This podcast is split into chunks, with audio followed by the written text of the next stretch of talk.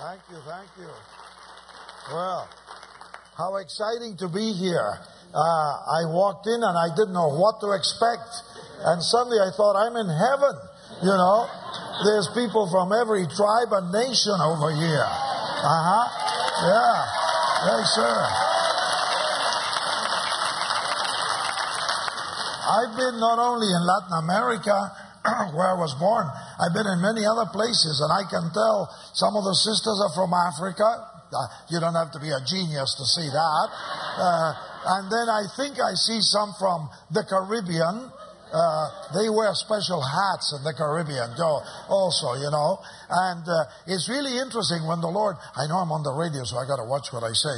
Uh, we are on, aren't we? Yeah. Hi, everybody. Uh-huh. Uh, we Latins take about 20 minutes just to connect with the audience. It's the way we are, you know. We're a little different. And, uh, and but then when we connect, we're really happy. And uh, I was blessed talking to Brother John and his wife and his grandson Jonathan. Where are you, Jonathan?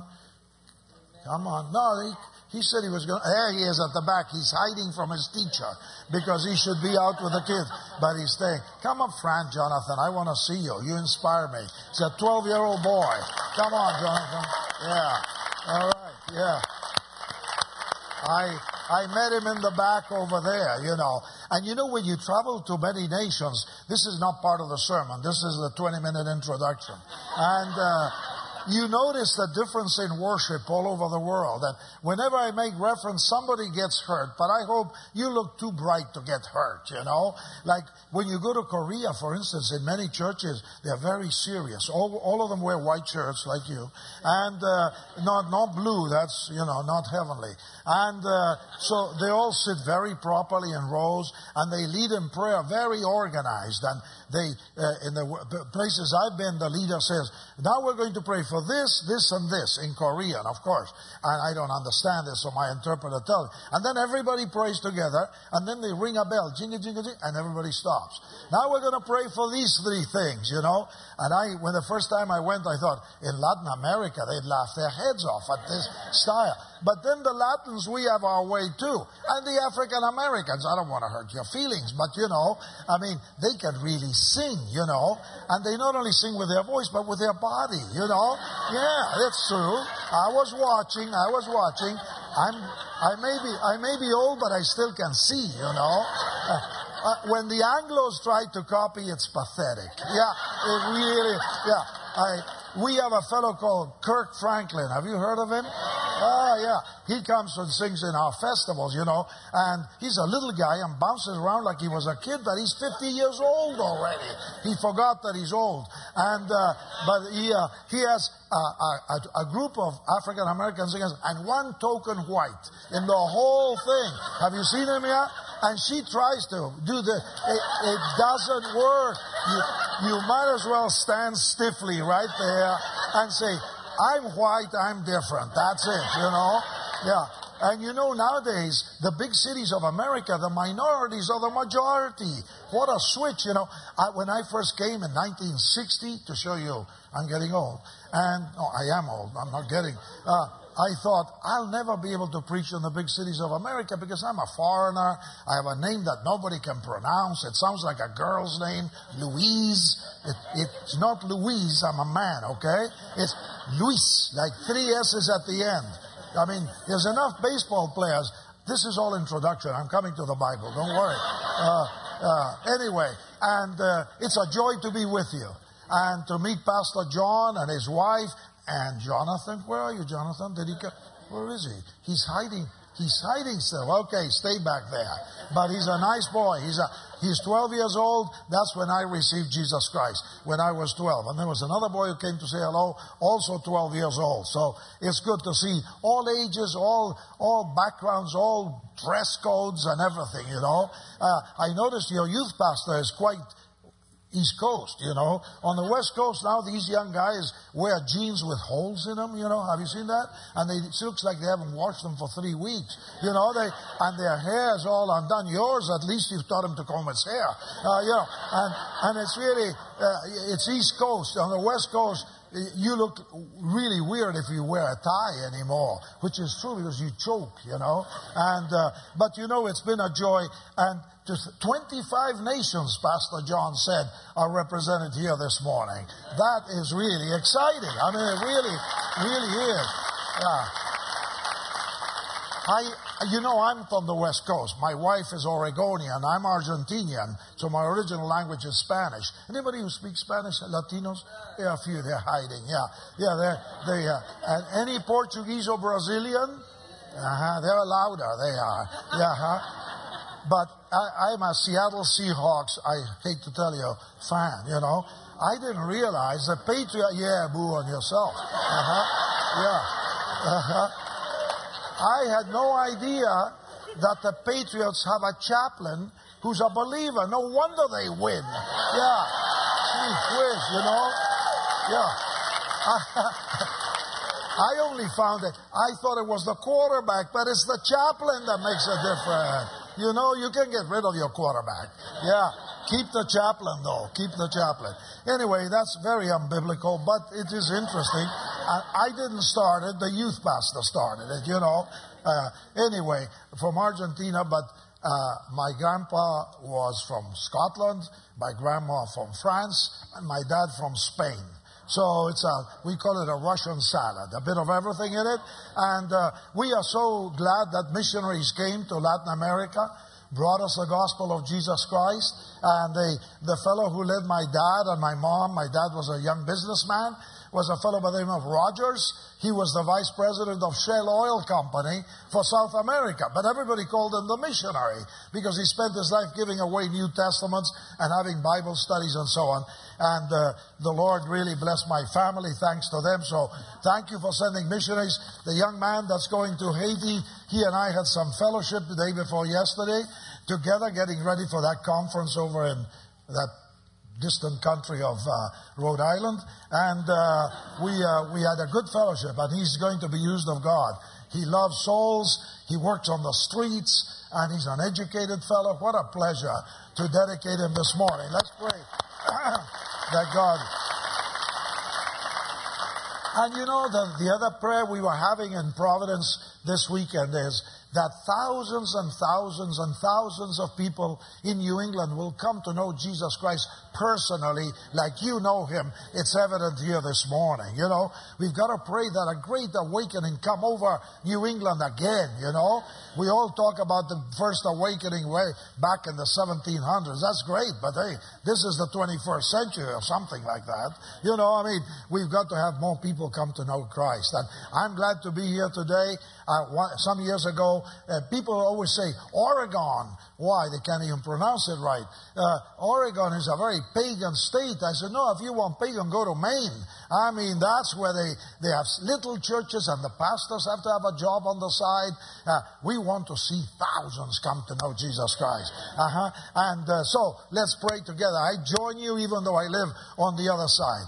And before I do a Bible reading and the message that the Lord has given me this morning, I'd like to pray for Pastor John. I didn't ask for his permission, but I want to pray for him because, uh, amen. Amen. We love you, Pastor John. Yeah. His wife gave me permission, so I'm okay, all right?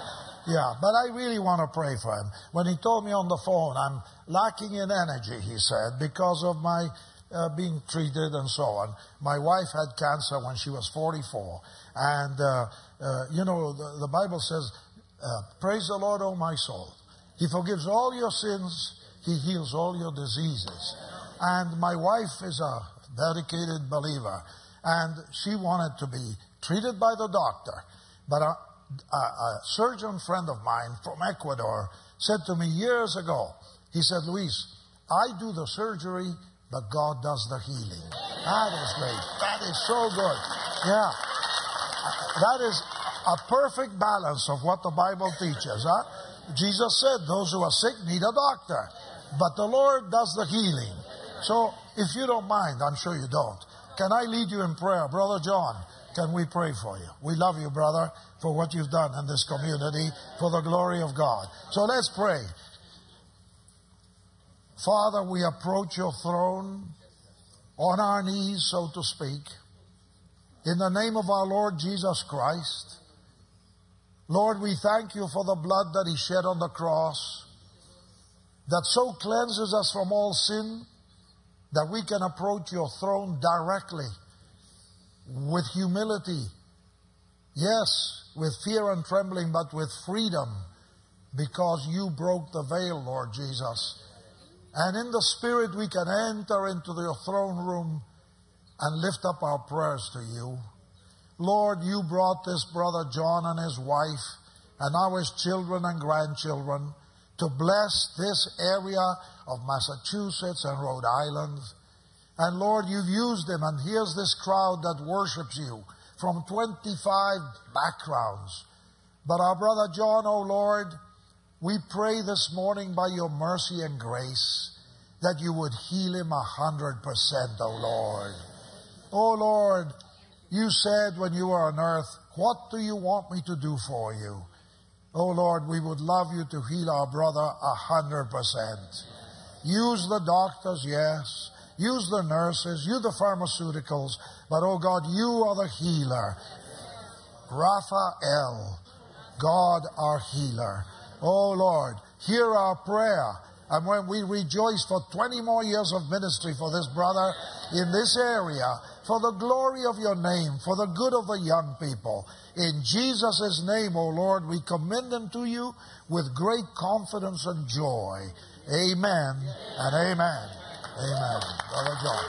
God bless you, Brother John. Now, this morning, I'd like to talk to you about something that struck me. I was reading a youth magazine from the United Kingdom, and it was the youth section of a magazine. And um, it started out this way Becoming a Christian is a staggering event. And I thought only an Englishman would pick that word, you know? If it was a Californian, he'd probably say, becoming a Christian is a cool event, you know?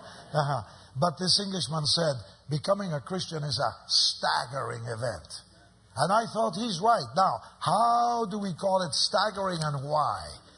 And I began to think about a verse from the Bible that I learned as a little boy in Argentina thanks to the missionaries. And I want to read just a brief passage connected with it. The verse is this, and then we'll read just the supporting passage. It says, If anyone is in Christ, you're a new creation.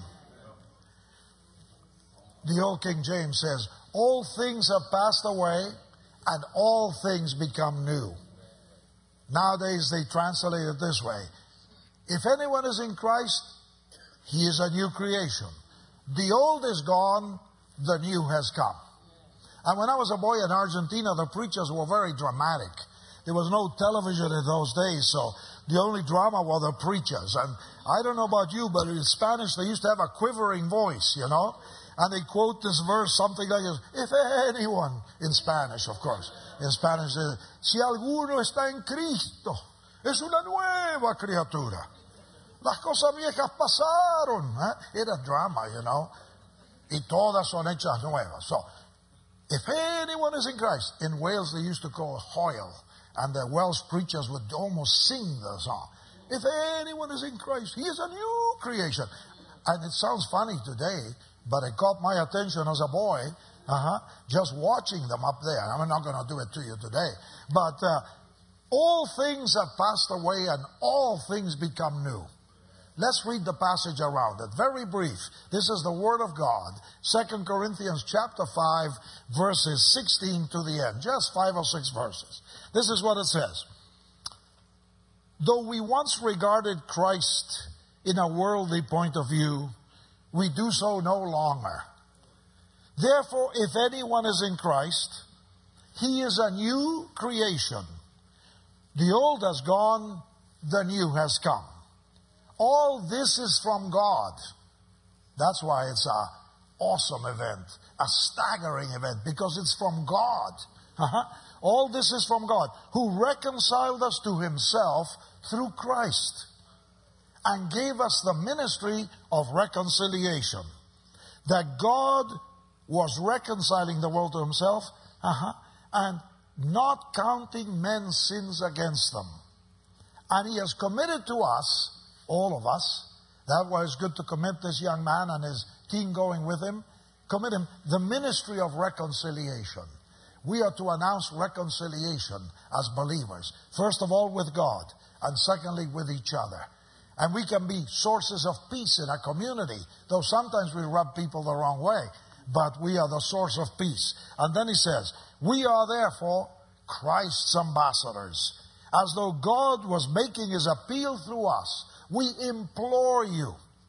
And at the end of my message, I'm going to give you a little invitation for you to come to Christ. We implore you, says the Apostle Paul, in Christ's behalf, be reconciled to God. And then he finishes with the crucifixion of our Lord. What beautiful worship we had this morning, huh? That was very Christ centered. It says, God made him, Jesus, who knew no sin, to become sin for us, so that in Christ we might become the righteousness of God. The cross brings us to God.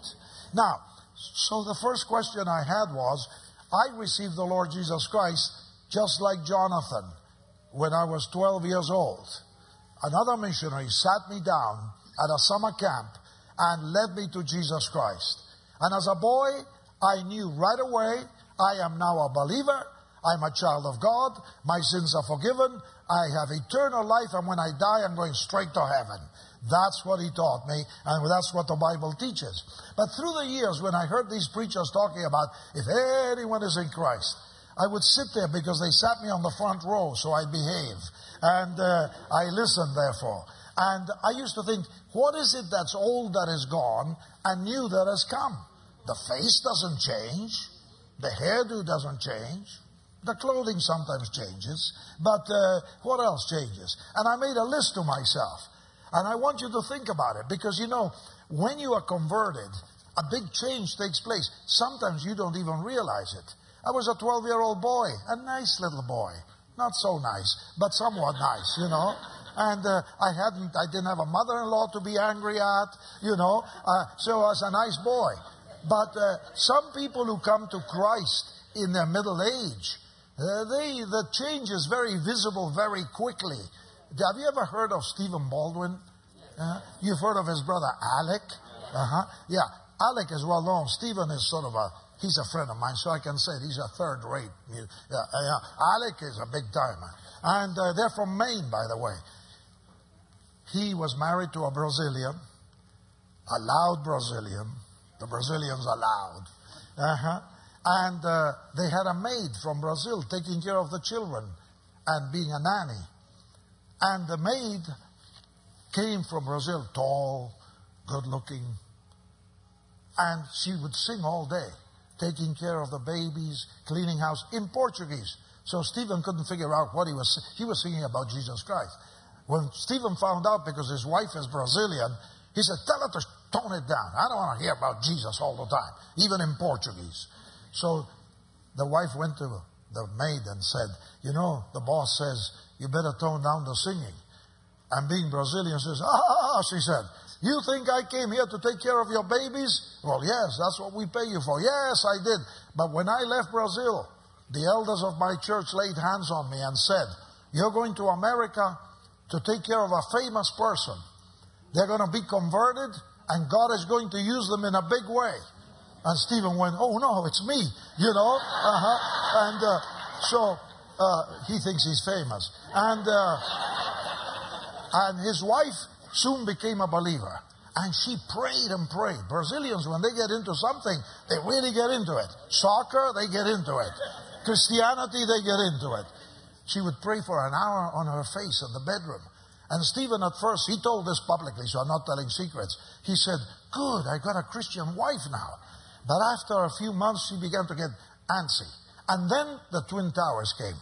And he was watching the TV, and he'd heard about the second coming, and he said, Oh no, Jesus has come back and I'm left behind, you know? And so he repented, he received Christ, and his life really changed.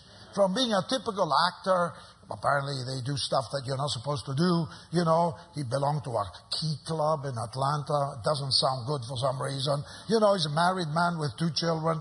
His life revolutionized. His brother Alec went to his baptism. And he was astonished at the change in his brother. He used to say he was the biggest drug addict in New York City. And now his brother is a saint, so to speak.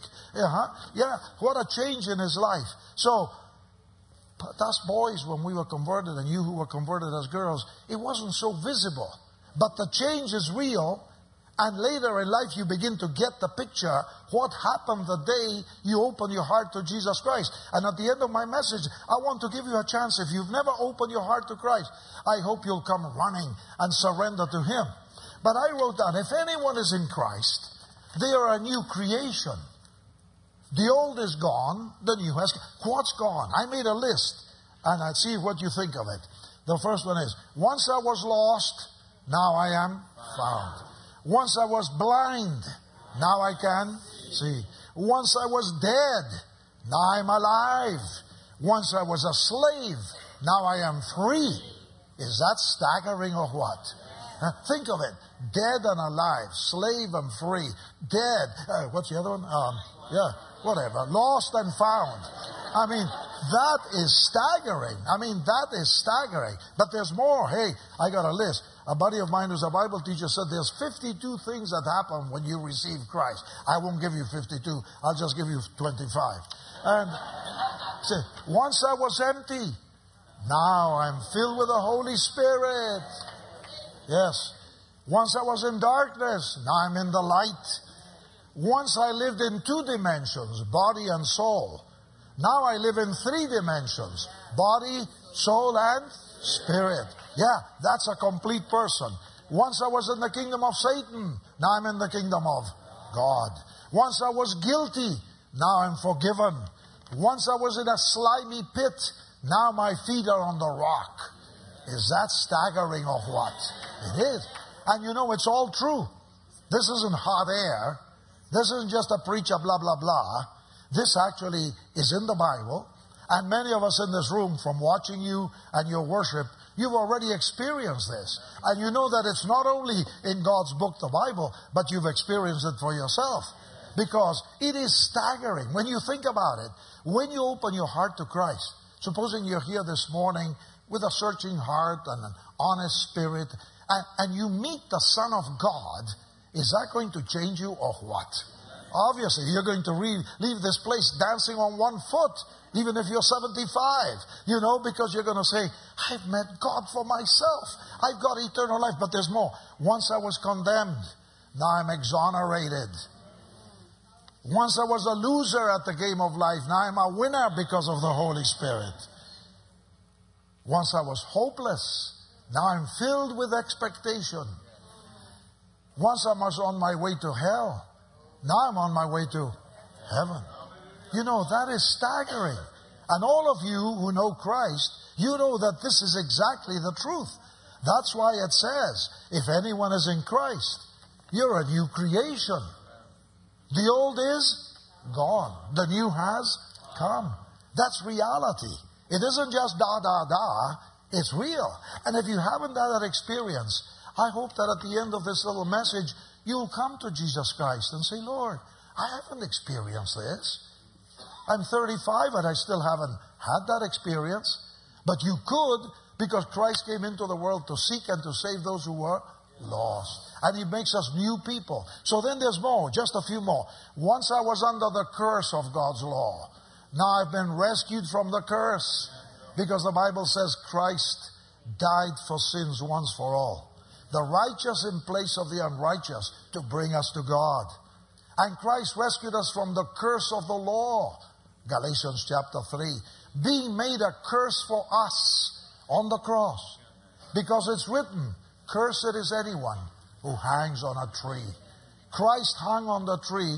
I wouldn't have said it if it wasn't in the Bible. To be cursed in my place and in your place. So when he was on the cross, you remember, it became dark at noon and the two thieves were mocking him on the right and left. And the priests walking by of their religion, mocking him, spitting at him, insulting him. And he didn't say a word. Because like a lamb is led to the slaughter, so he went to the cross without saying a word. Because he was going there for you and for me. And so he's saying, once I was rebellious, now I've submitted to Christ. Once I was on my own. I love this one. Now God answers my prayers. Once I was dirty. Now I love holiness and purity. Once I was a beggar. Now I'm a child of the King. Once I was a loner. Now I'm baptized into the church of Jesus Christ. Once I was an enemy of God. Now I'm a friend of Jesus Christ. Once I thought a lot about dying. Now I'm waiting for the second coming. And once I was a selfish wretch. And now I live to help other people into the kingdom of God. Is that staggering, ladies and gentlemen? It is staggering. It really is. And that's why it says over here that if anyone is in Christ, you are a new creation. So the good thing, first of all, is that it says, if anyone is in Christ. Anyone in the Greek, you know what it means? Anyone. anyone. Yeah, that's what it means. Yeah. People often say in the Greek, blah, blah, blah. In the Greek, it says the same as in English. Anyone is in Christ, you can be a new person. And if you are caught in the slavery of drunkenness or drugs or pornography or whatever your little way is. The Bible says, all we like sheep have gone astray. And, I, and this one's the key. Each one to his own way. We all have our little sneaky ways that only God and us knows. Not even our mother-in-law knows it, you know? She thinks she does, but she doesn't, yeah? God knows. We all have our sneaky little ways. We have gone everyone, even you grannies. Uh-huh. We have gone each one to his own way. With some people, it's pretty gross, like what's been on television with the politicians lately. With others, it's clean but bad. You know, words, attitudes. We have gone each one to his own way, but God laid on him the sins of us all. And you know, that's why he can actually come into our lives. As we were singing so beautifully earlier about Jesus coming out of the grave. He's alive. He is exalted. He's at the right hand of God Almighty. He is the Savior of the world, Jesus Christ. And He can lift us up from death and give us life, from sin and give us purity, from shame and set us free. It's a glorious experience. But many people haven't had it. They think following Jesus is just a religion, you know? You do your duty and then go and goof off again. And then come back next Sunday and do your religious thing and goof off again and do your whatever, and off you go again. No, when you become a believer, you're a new man. You're a new woman, a new boy or girl. Because when Jesus Christ comes in, it's God invading your life. And the question is, when does that happen and how does it happen? With Stephen Baldwin, it was the Twin Towers shook him to his roots. He thought, I'm left behind and my wife has gone to heaven.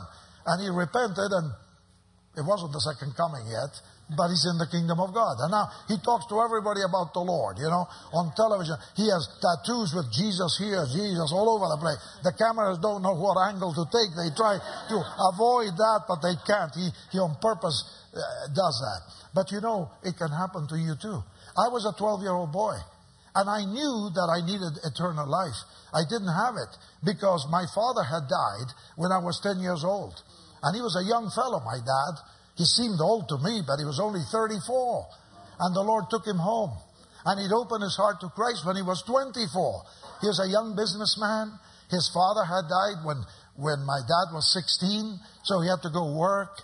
And he worked and he had success, but he didn't have eternal life. And this Englishman missionary shows up and begins to pass out New Testaments. And first my mother gave a heart to the Lord. And she was the organist in the parish church, you know, the Roman Catholic Church, which is what we have in Argentina.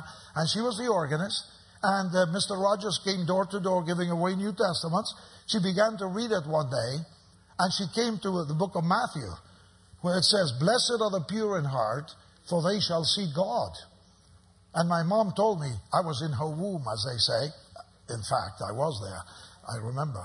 Uh, no, uh, she said she got on her knees and said, I'll never see God. I don't have a pure heart. And she began to cry.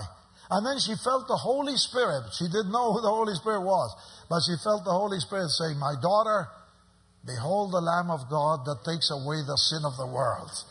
The parish priest at Mass sometimes would quote that verse Behold the Lamb of God that takes away the sin of the world. And my mom realized that Jesus Christ on the cross had taken away her sin. And she felt the voice of the Lord speaking to her. She didn't even know that the Lord spoke to people. Uh, she got up from her knees and said, I'm a child of God. I'm forgiven. I'm to. So she went to see Mr. Rogers and Mrs. Rogers. And she said, I suppose I should leave the church now. They said, Oh, no, no, no. Keep playing the organ and tell everybody what Jesus has done for you. They need to know it too. And you know, it was a beautiful experience that. But you know, the first thing that happens when you open your heart to Christ really is that all your sins are gone once and for all and forever because of the cross of Jesus Christ. And from then on, my mom was sure of having eternal life. My dad was a typical Latin guy. They usually do this, Catholic or Protestants. They drive their wife to church and they go for a drink and then come back and pick her up, you know, when Mass is over or when the communion is over, if you're an evangelical. And my dad would do that. Take her, drop us kids off, and go off. But one Sunday, it was a small chapel, by the way. It was half the size of that platform. I mean, small. And, uh, my dad walked in and sat by my mom. I was a baby, so it's all family story, history. And uh, in the middle of the message, as if you suddenly did this, my dad stood up, and he was a quiet guy. He was not a pushy, loud guy. He stood up and he said, Right now, I received Jesus Christ into my heart as my only Savior and Lord. And he sat down. My mom was so excited, she wanted to shout hallelujah, but it wasn't a Pentecostal church, so you don't do that, you know. She just kept quiet, you know. And uh, she was so embarrassed that he interrupted the preacher that she wanted to dive under the pew, you know. But she didn't, and my dad's life was changed. He was only 24. And with, Mr. Rogers, they decided every summer we're going to go to a different town that doesn't have a Bible preaching church, and we're going to plant a church. This was way nine, 1934. Mm-hmm. Shows you how old I am. And uh, they went from place to place. They planted nine churches. But my dad's life was revolutionized. And you know, when you receive Jesus Christ, that's the first thing that hits you for most of us. I've got eternal life. I'm forgiven. My, my conscience is clean. I'm washed. I'm a new man. I can look at people in the face. I don't have to wake up and take a strong drink at night to pass out and go to sleep. I have peace with God.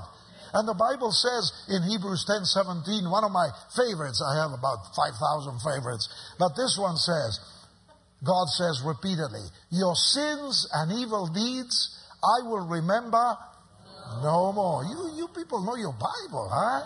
You must do pretty well, Brother John, huh? Yeah. He told me that the founder of this church was very Bible teaching. But you know, it's an interesting verse. It's fabulous. Memorize it. If uh, no, your sins and evil deeds, I will remember no more. Underline no more in red. Satan will sometimes say to you, you little hypocrite. I know what you did in the Navy when you were out uh, in Italy. Oh, you'll say, I remember when you went to Chicago and you did this and this. You were a hypocrite. You say to Satan, I was a hypocrite, but I'm cleansed by the blood of Jesus Christ. Now you get out of my life.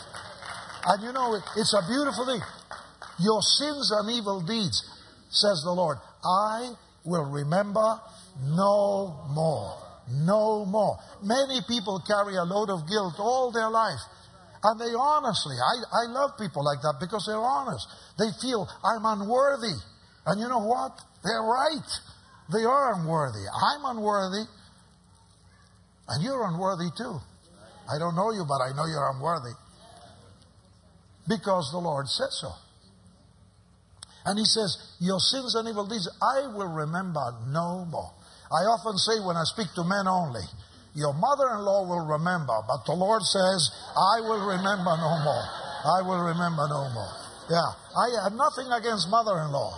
I'm married to a mother in law. Uh huh. My wife. Yeah. But you know, it is a fact and it's a beautiful fact. It happens on the spot. It's a staggering event. You open your heart to Christ in an honest moment where you say, I am not worthy, O Lord. I deserve to be condemned. But because of the cross, you remember on the cross what happened? The Lord Jesus was hanging on the cross with a thief on each side. They whipped him 39 times, lashes in his back. They spat upon him. The Roman soldiers took off his clothing. Naked, they bowed and mocked him. They put a crown of thorns on his head. And then when he was crucified, the thieves did the same thing. And they said, If you're the Son of God, why don't you come down and get us down with you? Ha, ha, ha. And they accused him. People walked by and insulted him.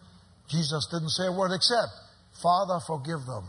They don't know what they're doing. And then when it got dark at noon, you remember, for three hours, he said, My God, my God, why have you forsaken me? He knew why. It was a rhetorical question for our benefit. He did it for us. He abandoned him so that we wouldn't be abandoned. And then one of the thieves suddenly, from mocking our Savior, suddenly had a change of heart. And he says to his buddy on the other side, Why are you mocking this man? We are getting what we deserve, but he's done nothing wrong. That's called repentance. And then he turns to our Savior and he says, Jesus, remember me when you come in your kingdom? And if it had been me, I'd have probably said, You dirty rascal. You're a criminal, you're a thief, and now at the last minute, before you kick the bucket, you want me to forgive you and take you to heaven? No. Well, go where you belong, which is go to hell, you know? But the, the Lord Jesus didn't say that. He is the Savior of the world. He came to seek and to save those who are lost. So he says to him, No insults, nothing. Now, he never went to church. He didn't do communion. He didn't do Mass. He wasn't christened. He died within three hours, the thief. But Jesus said to him, I like the old King James, Verily, verily, I say unto you. The new, the new ones say, Truly, truly, I say to you. Today, you will be with me in paradise. He forgave him. And you know, that same forgiveness is offered to you and to me. I got it when I was 12 years old. I wasn't a terrible sinner, just a bad one. Uh-huh. And uh, my counselor said, if you die tonight, Luis, I was 12 years old. It was in the mountains of Argentina. It was beginning to rain, so he was in a hurry to get it done. He says, if you die tonight, are you going to heaven or hell? I said, I'm going to hell. And he said, why? I said, because I've done bad stuff. What bad stuff? I said, well, I swear when we play soccer, and I beat on my five sisters. If you had five sisters, you probably beat them too. But I, I just said, Lord, I, I deserve it. I'm bad. I got a, especially my temper, because I, I had a bad temper. I got it under control now, but don't ask my wife. But uh, I, the Lord has it under control. I felt bad that I had such a foul temper, and the first thing was, you know, in Spanish, so you wouldn't know it. But uh, the, my counselor said, You're going to hell. But you want to go there? I said, No, I want to go to heaven. He said, You know what you have to do? It was dark. He had a flashlight on his New Testament. And I said, Yeah, believe on the Lord Jesus Christ and you shall be saved because I've been going to church. He said, No, wait, wait. He went to Romans 10, 9, and 10. If you confess with your lips Jesus is Lord and believe in your heart that God raised him from the dead, you shall be saved. So he said, Do you believe in your heart that God raised him from the dead? And I've heard the Bible. Yes, I said, I do. He said, Will you confess him with your lips? I said, I'm ready. He said, Wait. And he did something that I've done many times. He read that passage, putting my name in it. If you, Luis, confess with your lips, Luis, that Jesus is Lord, and believe in your heart, Luis, that God raised him from the dead, you, Luis, will be saved. I got it. I really got it. And I hope this morning that you get it too, whether you're here in the auditorium or listening by radio. If you, whatever your name is, confess with your lips, whatever your name is, that Jesus is Lord, your Lord, believing in your heart, whatever your name is, that God raised him from the dead, you, whatever your name is, you shall be saved. Is that a glorious gift of what? Yes, this is a glorious gift. And that's why the Englishman said it is a staggering event. Imagine if you came in here this morning worried with thoughts in your mind and what about this and what about that, and you surrender to Christ. You truly leave this place to go to Sunday dinner or whatever you do, happy, cheerful. You're a new person. The old is gone, the new has come. But there's a second thing that happens at that moment, which is as glorious, if not more amazing. You know what happens? When you open your heart to Christ, and I'll give you an invitation so you can do it if you've never had that experience. The first thing then is forgiveness. It's all gone once for all, forever, buried at the foot of the cross. The second thing that happens on the spot, the Holy Spirit of God comes into your life. And that is staggering. You know, the Bible says this. It says, Don't you know? 1 Corinthians chapter 3. Let me read it to you. Listen to this. It's amazing. And it's true.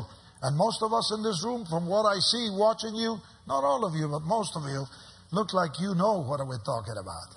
It says, Don't you know that you yourselves have become God's temple and that the Spirit of God now lives in you? If anyone destroys God's temple, God will destroy him because God's temple is sacred and you are that temple. That's why a person changes. Not because they say, I'm going to be a religious crazy in Massachusetts. I'm going to roll up my sleeves and I'm going to be the holiest man in town. No, it won't work. But when the Holy Spirit comes into your life, He is God. Brothers and sisters and friends, it's true. And we've all experienced it who know Jesus Christ. The change comes because when God comes into your life, hey, change is bound to happen.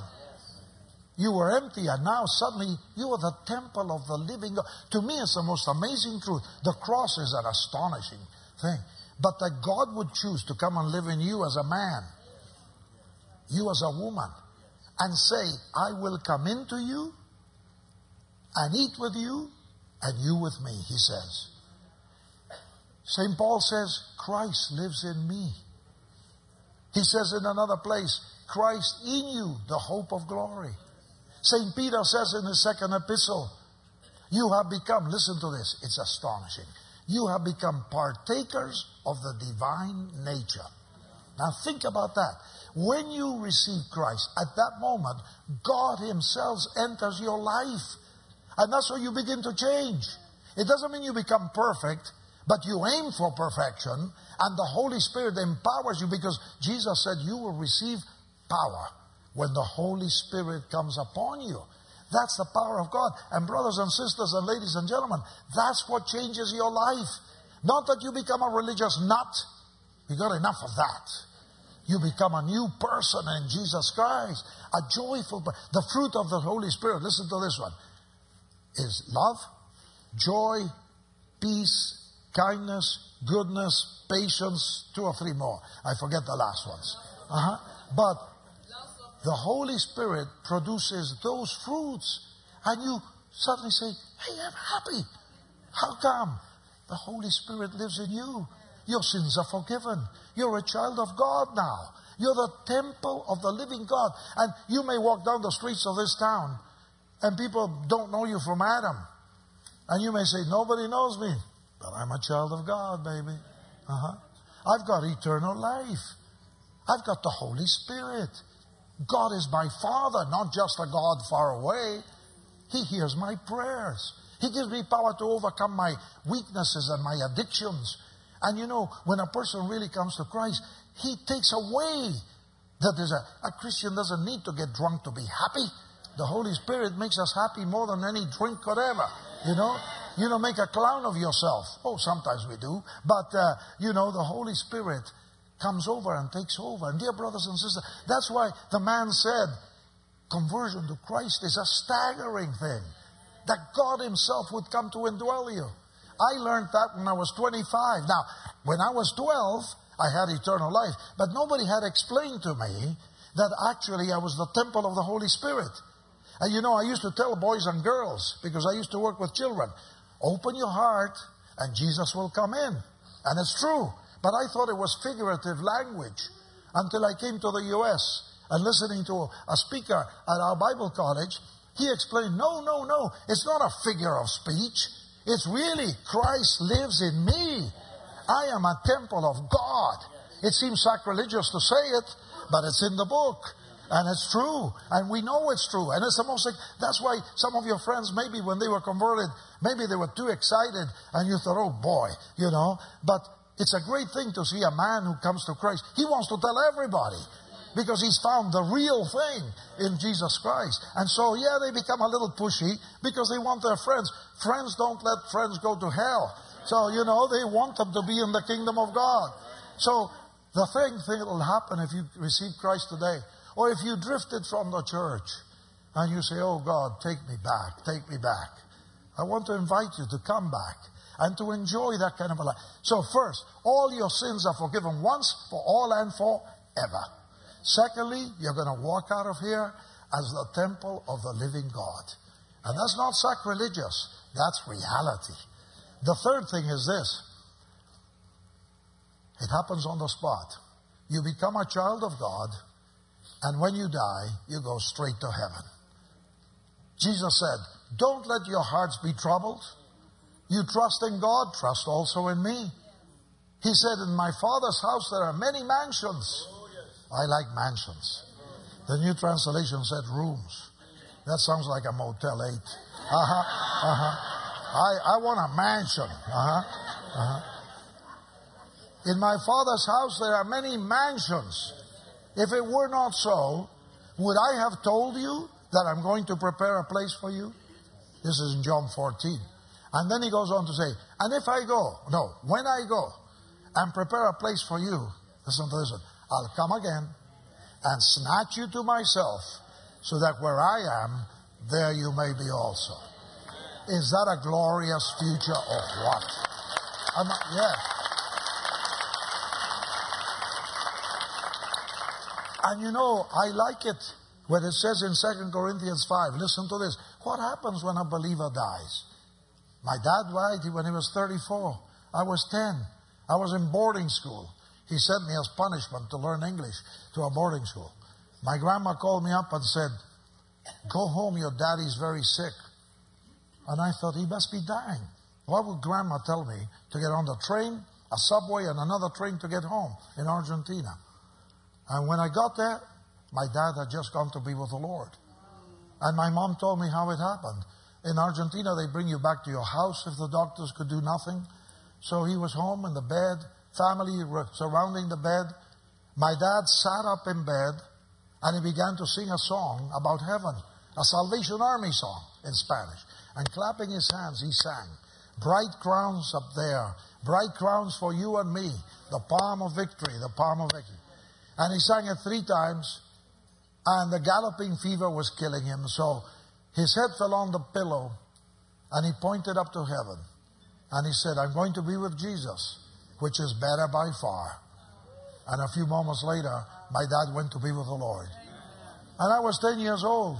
And I thought, man, that's the way to die. Singing, clapping your hands, quoting the promises of the Bible. That's why I go into all the world trying to get people, everybody, come to Jesus and die knowing where you're going. And heaven is our home. And it's real. Now, he may come back before we die, which is what we're all hoping for, you know. I'd rather he come back and take us in the clouds and change our body, the Bible says will, will happen. But if we die before he comes back, we go straight to heaven. I love this verse. It says, absent from the body, present with the Lord. Absent from the body, present with the Lord. When a believer dies, his body is in the casket, it goes in the cemetery, Boy, you have cemeteries around here, huh? big ones. I mean, blocks and blocks of. One day when Jesus comes, all those who belong to Christ, their graves will open up. Then that's the first resurrection, huh? And they'll all pop out of there with a new body. But they themselves are not in the grave. Their body's in the grave. They themselves are with Jesus, which is better by far. So your body goes to the grave, but your soul and your spirit I can see my dad in the crowd in heaven bowing and singing, Holy, holy, holy, Lord God Almighty. Yeah, and one day it'll be our turn. I'm getting old. I hope he comes back soon.